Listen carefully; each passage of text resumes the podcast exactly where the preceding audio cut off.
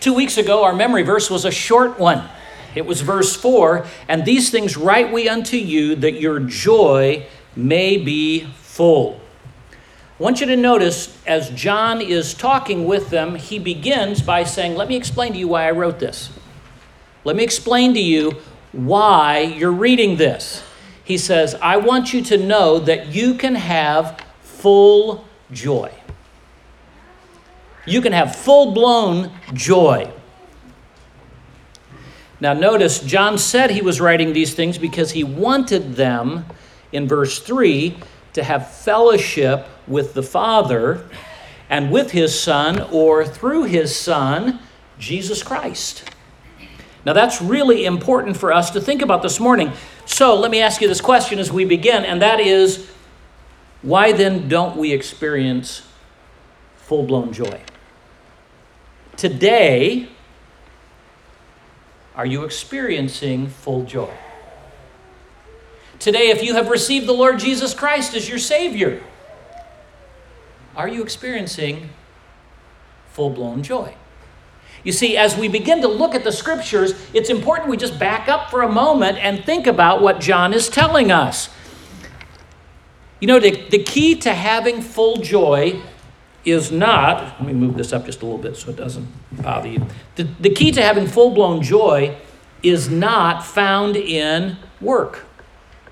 You know, God designed work, God designed us to work, God designed us to be able to work. In fact, work was something God gave to us literally before we ever sinned. So when people go, oh, it's the daily grind, I've got to go into work, they've missed the point.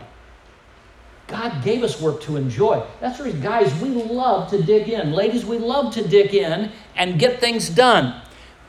When my mom, before she got cancer, would come to our house, she loved to clean. And you either had to know that about my mom or you could be offended because when mom would come, after a little bit, she'd be looking around. She'd go, Well, I could do this. Could I clean your oven for you? Could I, could I do this? Could I do that? Now, she wouldn't do it to you if she walked into your home, but into my home, she would. And Cindy was like, Yeah, great, go for it. Do it, do whatever you'd like. My mom was like a house of fire. She loved to work, she loved to clean. We meet guys who love to work and they, they throw themselves into work and they can work a lot more hours than even what they need to. You need to understand that's something that God built into us because work is supposed to be joyful. Now, work went south when we sinned, okay? Sorry to all the Southerners. Of course, I guess we're in South Fargo, so I guess we're Southerners too. But um, work went south. Remember, he said all of a sudden, now there's going to be thorns. Now you're going to have to work by the sweat of your brow. Now it's going to be different, which tells us something. Do you know in eternity, when we have the new heaven and new earth, we are going to enjoy working. You're not going to just sit around on a cloud all day. You're not going to sit around strumming a harp all day. I'm looking forward to it. I'm looking forward to seeing all the cool things, experiencing all that God has for us, learning all kind of new things that right now my brain just doesn't comprehend. I'm going to be smart in heaven. You wait and see.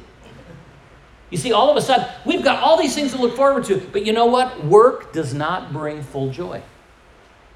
Some people try to do that. They try to immerse themselves in it. Maybe you've tried doing that.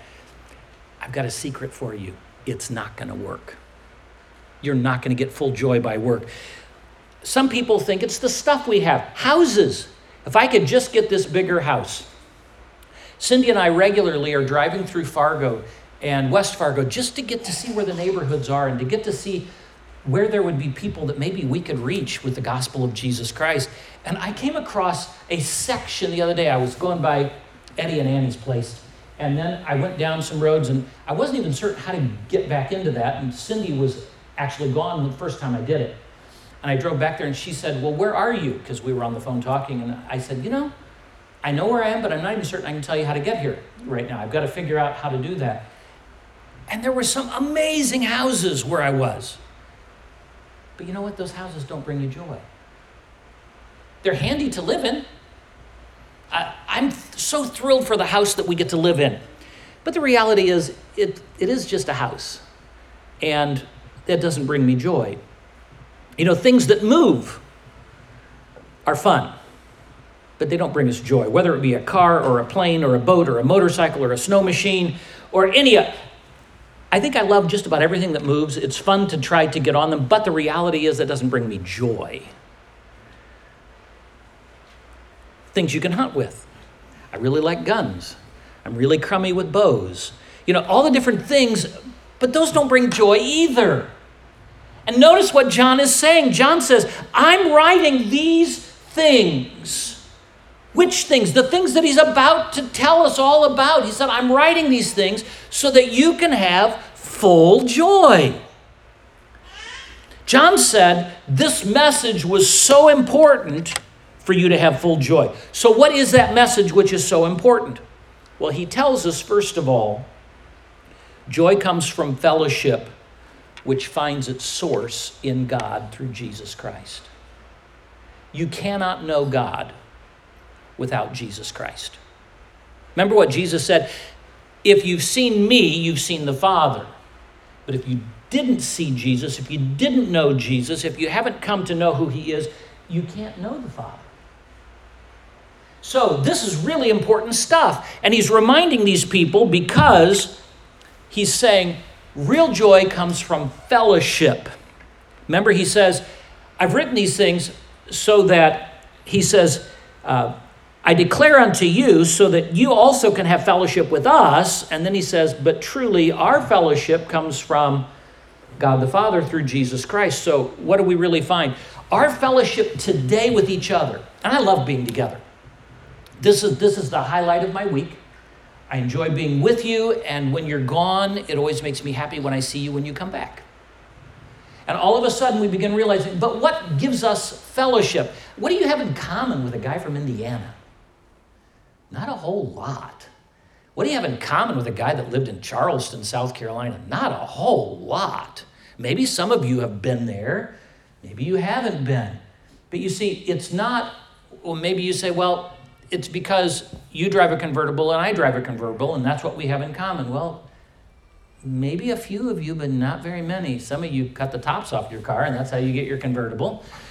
But, you know, the reality is, what gives us fellowship? What brings us together?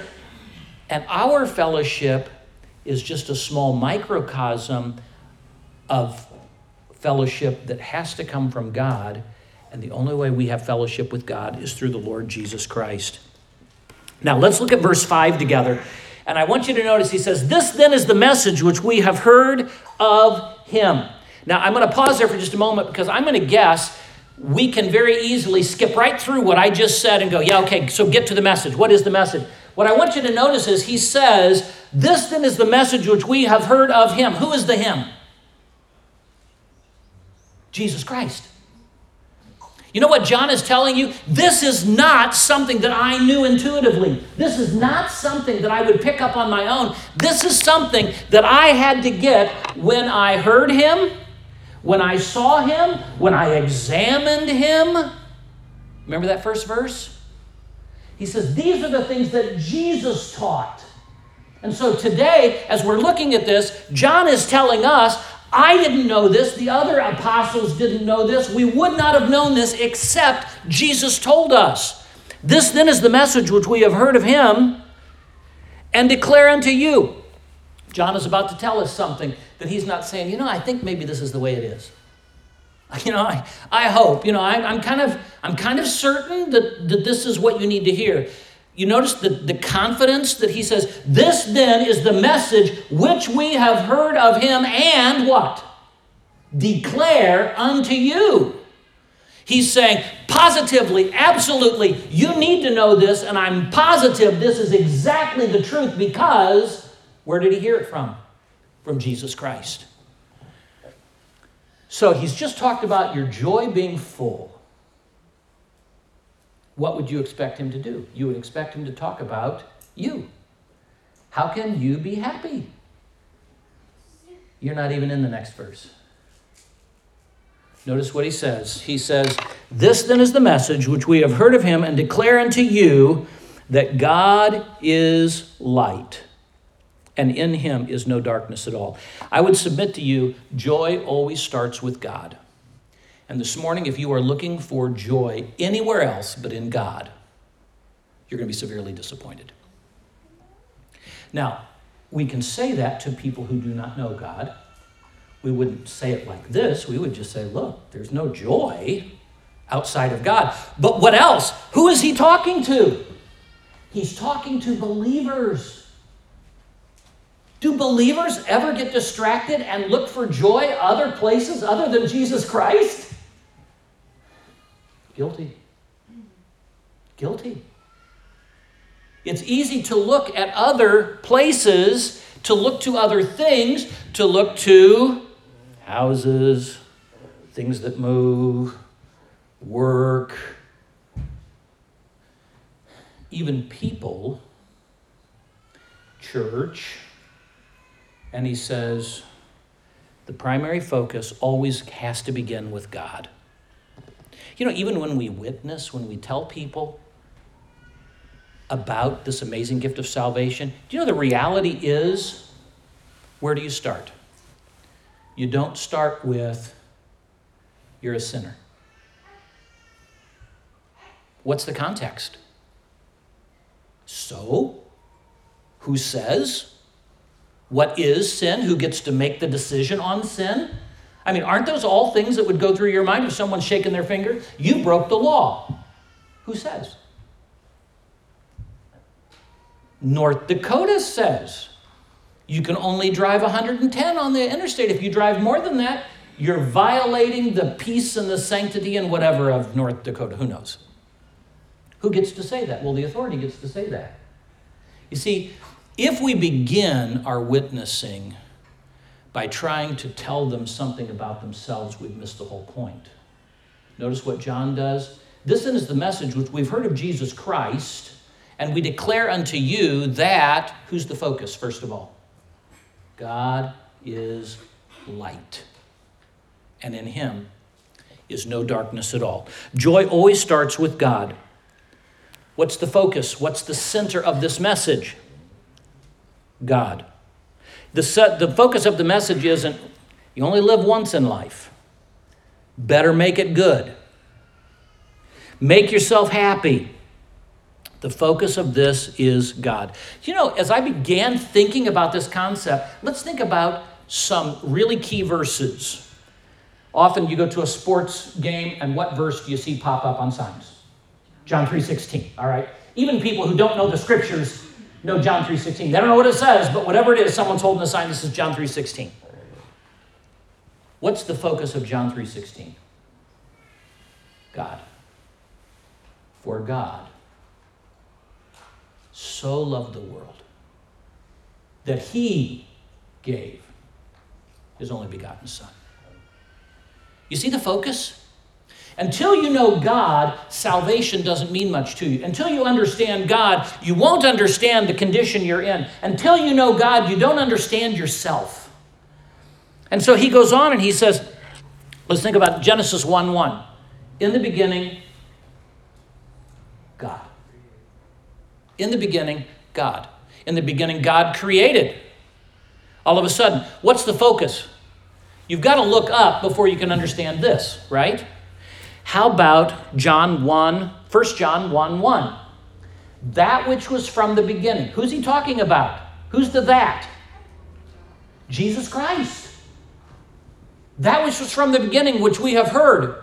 I mean, so John is talking about that he got to see Jesus Christ. How about John 1 1? In the beginning was the Word, and the Word was with God, and the Word was. You see, the whole focus is about God. It's not about you, it's not about me. Let's just look at 1 John chapter 2 verse 1. My little children, these things have I written unto you that ye may sin not. If any man sin, we have an advocate. What's the whole point? The whole point was not like, oh, I've sinned. No, we all get that. I mean, I, I know I do wrong. I know I violate the law. I mean, it doesn't even take the scriptures to teach me that. I can violate North Dakota's laws. I can violate Fargo's laws. But what's the point? He's saying, if, since, we sin, what's the real what's the real encouraging point there? Are we all really encouraged this morning to say, you know, if any man sin, oh, thanks, boy, that was really an encouragement today. I could have stayed at home and known that. What's the thing we really want to know? We have an advocate. And who is the advocate? What's it say in chapter 2, verse 1? It is Jesus Christ the, the righteous. It's Jesus Christ the righteous. You could go to chapter 3. And in chapter 3, behold, what manner of love the Father hath bestowed upon us. Where's the focus? It's on God. All of a sudden, when you kind of back up and you start looking around the room, you begin realizing it's all about God. When we see God, when we begin to notice God, we now can begin to focus on how to have real joy. You see, the gospel always starts with God. Trouble always starts when we focus on us. My needs, my desires, my happiness. And to be honest with you, I don't even know what, what really is going to make me happy. I've told you before, you know, I thought a shotgun would make me happy until I stumbled and chipped the gun butt. And it's like, ah, I worked so hard for this gun and now it's damaged. What about a car? And I told you about the fact that, boy, I had this really cool 1967 Ford Galaxie that was old when I got it, so you don't think I'm that old. I had this old car, but the thing was, it was in immaculate condition. It had been so taken care of that the paint was beginning to be thin because it had been waxed so often. And then my dad said I had to loan it to somebody, and they might scratch it all of a sudden you begin to realize joy doesn't come with stuff. Stuff is fun, but joy doesn't come with stuff. You know, the reality is joy begins with God. But I would like to give you a second thing to consider here, and that is joy comes when we accept what God says about himself. Look at verse 5 again.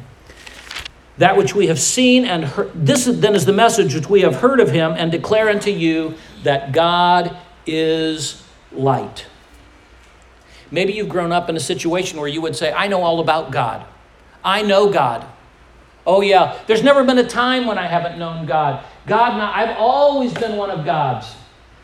And then you begin talking with people, and they begin saying, you ask them questions about God, and they go, You know, I don't understand why God allows this to happen. I understand why God allows this to happen. Why is it that bad things are happening? Why is it that and you know what the problem is? It's all about why did this happen to me?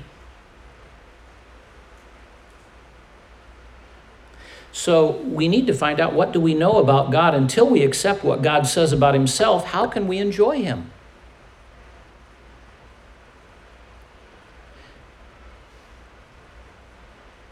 If God is so good, why does he allow this to happen? If God is so powerful, why does he allow these things to happen? a week ago, I got to see my new grandson. And he's a little bit of nothing at this point. Eats, sleeps, not a whole lot more, cries. And, and babies have a couple rules, but really the main rule for the baby is this if something happens to the baby, it's not his fault. So, when little Benji cries, maybe he poked himself in the eye. He doesn't know whose hand that is, but somebody's hand poked him in the eye. Or he turns over and he hits his head on something and he starts crying.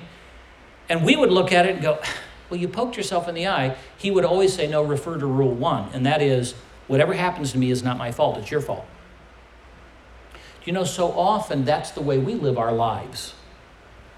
We love the freedoms that God's given to us. We love the autonomy to make decisions, to live the way we want. And when things go wrong, we always refer to rule one. If anything happens to me that I don't like, it's not my fault. When the reality is, what is God saying? Jesus Christ, this is the message that Jesus Christ gave to the disciples. And the message is this He said, if you want fellowship, if you want to have fellowship with God, if you want to have full joy, you begin by saying, What do I know about God? God is light. John gives this clear picture of him. You see, joy comes when we recognize the holiness of God. I've so enjoyed the Bible study I got to do over at a retirement home. And the very first study that we did was on God is holy. I didn't present the gospel. All I did was present who God was because when we know who God is, it then moves us immediately to the incredible gift of the gospel. But until you recognize who God is, the gift means nothing. You don't know why you need it. So, how is our joy to be full? Remember, God is light. I enjoyed this quote Darkness cannot drive out darkness, only light can do that. Hate cannot drive out hate, only love can do that. We don't start with God's power or God's greatness or His knowledge, any of those omnis, omnipresent, omnipotent, omniscient. We don't start with the omnis. What do we do? We don't even start with His love. We start with God's holiness because the, God's holiness is the foundation for all the other things. God's holiness is the foundation for what we as a church will be. If we don't start with God's holiness, but we start with God is love, what do you do? You end up having a church service that doesn't look anything like God. You have a church service that looks like the people you're trying to reach. It's all about God's holiness. Before we focus on anything else, we begin with the fact that God is pure, God is holy. Isn't it fascinating? Book of Hebrews tells us, "Follow peace with all men and holiness without which you won't see God." Blessed are the pure in heart, for they shall see God. What's the only way that we're going to see God? By being holy. Oh. Why is my life so disjointed? Why don't things go well? Why am I unhappy? Why am I not fulfilled? Why don't I have a relationship with God the way that I should? Why do I keep trying and trying and trying and trying and trying and never make it to where I don't know, when I die, will I go to heaven? I hope so. Why is that? Because we've missed the most important thing God is holy. He says, Because I'm holy, I want you to be holy. Now, that's not a hammer that's driving down on you. That makes me recognize look, I'm a sinner, I'm not holy. But until I recognize that, there's no big deal with my sin. It's only when I recognize that God is light that God is pure, then we begin to recognize oh, you remember what he says? He says, I want you to worship me in the beauty of holiness. We worship God in the beauty of holiness. I've been, as we've been going through this Constitution stuff, I've been wrestling with a lot of different things, and some things that I wanted, I thought, you know, we ought to put this in there. And then there are other, and then I read a lot of people's documents, say, well, maybe that shouldn't be in there. And I called couple pastor friends this week, and I said, How come we never read about this doctrine in a constitution? In fact, how come I never read this doctrine? And one man, a couple of them said, I don't know. I don't know. It's a whole new thought. And one man said, Well, it's because the thing you're asking about is rooted in God's holiness. The beauty of music is rooted in the beauty of our Creator. Therefore, music ought to reflect the beauty of God's holiness. It's rooted in God's holiness. It's not rooted in my opinions. It's not rooted in your opinions. It's rooted in what our God is like. Holiness is the only way we can ever understand salvation. Without the shed blood, God cannot forgive and still be holy and still be righteous. You see, if God is just love, He would look at what you've done and go, okay, I forgive you.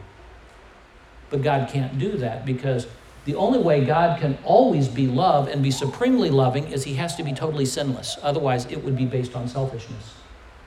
God is holy. And because God is holy, he must always be just. He cannot say, I'll give you a pass, but you are in serious trouble. He can't do that. He wouldn't be just, would he? He couldn't give you a pass and nail me. No, every one of all have fallen short of God's standard of righteousness, of God's holiness. And so he says, Look, he says, God is light, and any fellowship I have with him must be based on that, that God is holy. Knowing that God is holy keeps me from believing the lie that God is to blame and God is to be criticized for all the troubles that are going on around me. When I know God, I can't say, well, why did God allow that accident to happen? As if to say God blew it. You see, the lie has always been God is not holy. Think of Genesis chapter 3 when Satan came to Adam and Eve, and what did he say? Did God really mean this? Was God really being kind when he says you can't have of this the fruit of this tree? When really God was holding out on you. What was he saying? There's darkness in God. There's specks of selfishness in God. There's specks of wrong in God. And that is always at the heart of what's going on in our lives all the time. Why do I want to look at pornography? Why do I want to have wrong relationships? Why do I lie? Why do I, why do I, why do I? Because I believe that God is not holy. And I need this to be happy. When God says, oh, if we'll walk in the light as He is in the light, what? We're going to have fellowship. We're going to have joy. You see, we've met together today to enjoy the fact that God's given us the path for, for enjoying life. You know, the joy is, look at verse 5 again. He says, This then is the message which we have heard of him and declare unto you that God is light and in him is no darkness at all. Let me go back to verse 3. The things that we have seen and heard declare we unto you that ye may have fellowship with us and truly our fellowship is with the father and with his son jesus christ. What is the promise of fellowship? It is not promising fellowship in heaven it's promising fellowship now. You here's the incredible news. You can have fellowship with god now. You can have fellowship with god today. On this earth in this body you can have fellowship with god that brings incredible encouragement to us today. Only when we start with fellowship, with holiness can we understand fellowship. So, God's telling us to examine ourselves. Are you functioning by the body of faith? Doctrine that He's given to us? Are we looking at this and saying, oh, this is what God is like, this is what He wants me to be like? So, Satan's lies, when I understand that God is light, God is holy, it changes the way I look at everything else. Oh, I wish I could say, oh, boy, once I got a hold of this concept, no problem. I never sinned again. That would yet be adding to the lies that I've already told. The only path to true joy and fellowship is the holiness of God. These things write we unto you that your joy may be full. So let me come back to one of the questions we talked about at the beginning. How full is your joy today? Now, don't bristle, please. I'm not trying to do a gotcha. In fact, what I'm hoping to do is to help you walk through a doorway that we often, out of pride and often out of any number of reasons, are afraid to walk through and we don't admit the door's even there. And that is, how full is your joy today? If you want your life to be full of joy, you need to start kind of going through and looking for everything that's false, everything that's a lie, and you want to chuck that out. Because what do we know? God is light. Would you turn to James chapter 1 with me, please? True joy comes when we remember that God is holy. As you're looking for James chapter 1, I'm going to begin reading at verse 16. Let me just quote to you. Interestingly enough, here's a quote from Plato. Plato says we can easily forgive a child who's afraid of the dark. The real tragedy of life is when men are afraid of the light.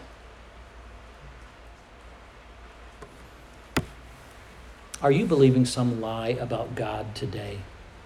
I'm going to guess everyone's going to say no.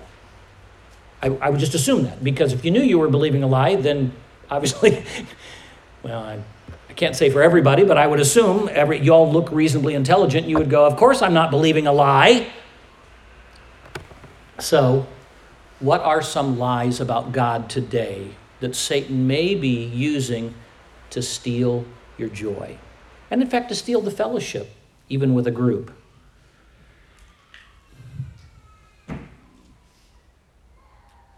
Are you believing today that some darkness is good? Are there some things maybe that you're involved in that you wouldn't want anyone here to know about? I don't even know what you're talking about, and I'm going to suggest that's darkness.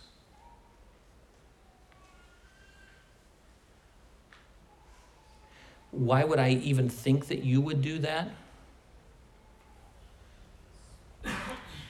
Because I do that and I'm a people.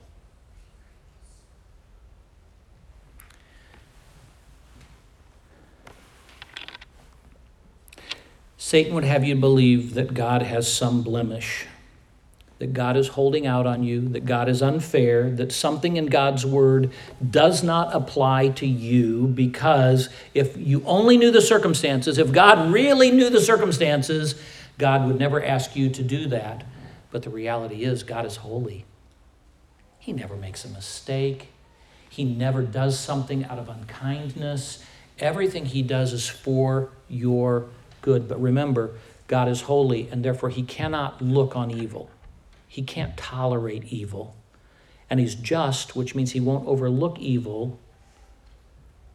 But the wonderful thing that we then recognize is because God is those two things, he can also be loving, and God sees our need today, and he reaches out to each of us, and he loves us.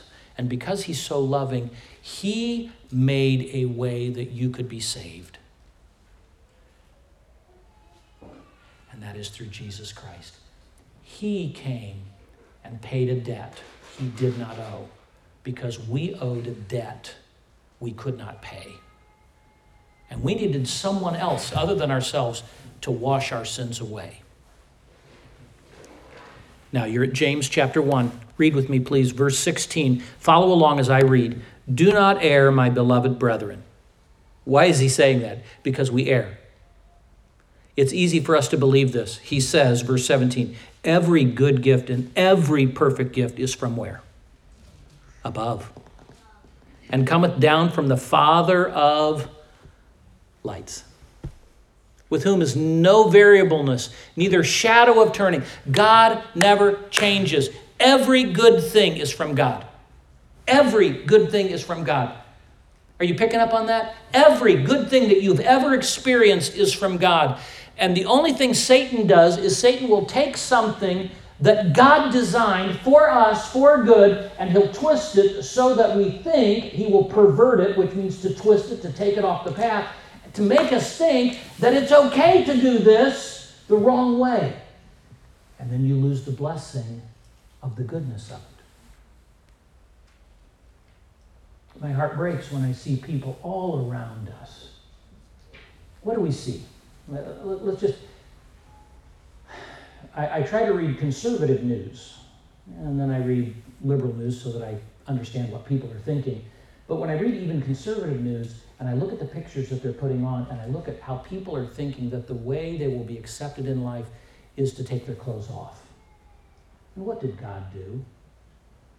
After sin, God said, Ah, oh, let me give you a blessing. And what did He do? He gave them clothes.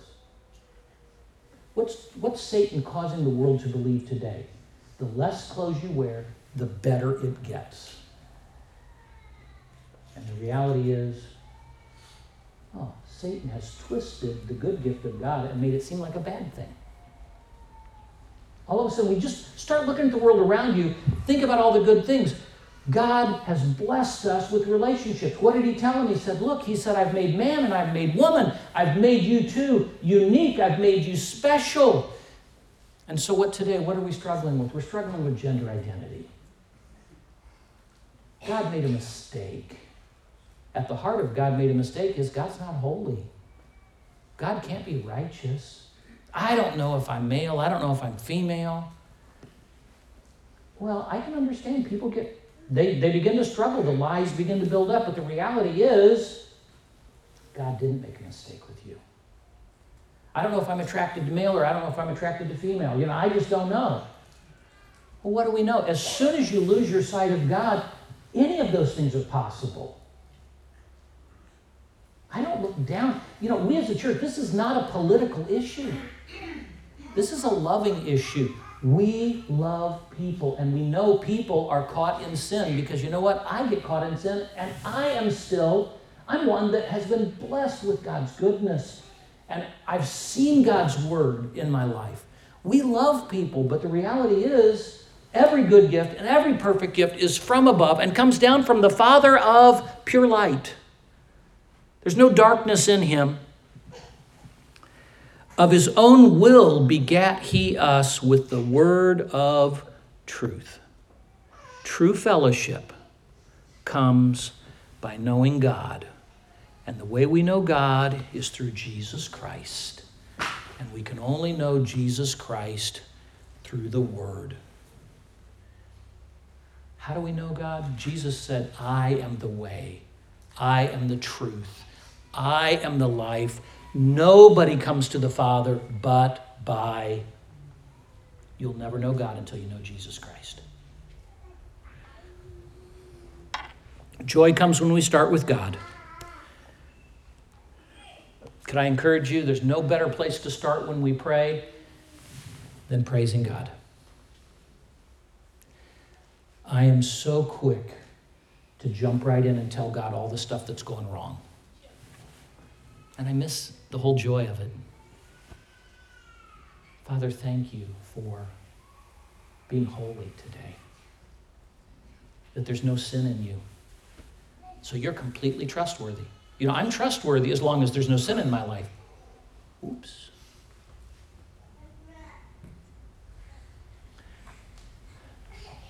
So I come back to the question I asked you.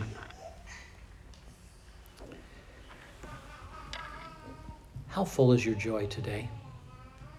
Is there something in your life where you have believed a lie about God and you're doing something that you don't want anybody else to know about? That's going to be your first clue that's probably a lie about God, and that's probably sin, because I don't want anyone else to know.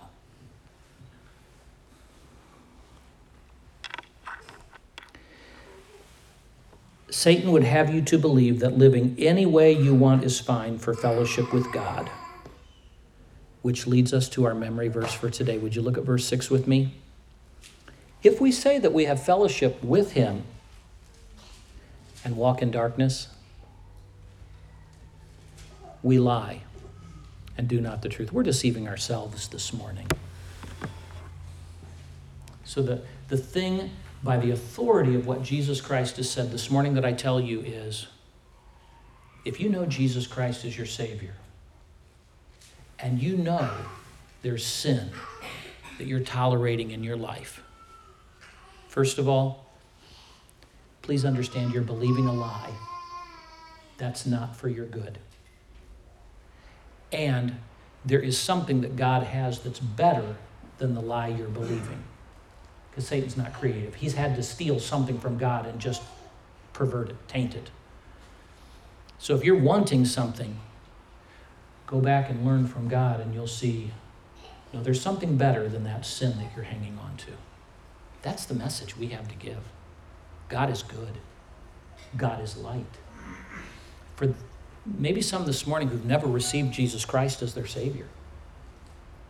And you're thinking, I'm going to go to church, I'm going to do good works, I'm going to do all these different things, and I'm going to impress God, and God's going to let me into heaven one day. Bible says there is, in, in the entirety of the world, there's not a just man that doeth good and sinneth not. In the entirety of the world, there's never been a man like that. And then he says, because all of us have sinned and come short of the glory of God, he says, what we earn because of our sin is separation from God, which means everything that's good. Do you know if you go to hell, there will be no fellowship, there'll be no one that you can sit and talk with. In fact, I would submit to you that because God is the author of all joy and enjoyment, and God designed work, and God designed life to be full, When you get to hell, it will not only be eternal anguish, awful, but it will be boring.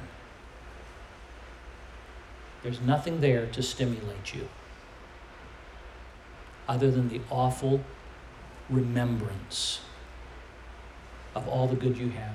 You know, if you're on your way to hell today, this life that you're living with all of its problems is the closest you'll ever be to heaven. And if you're on your way to heaven, this earth is the closest you'll ever get to hell.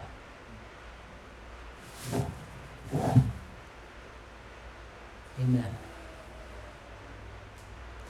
Where are you heading today?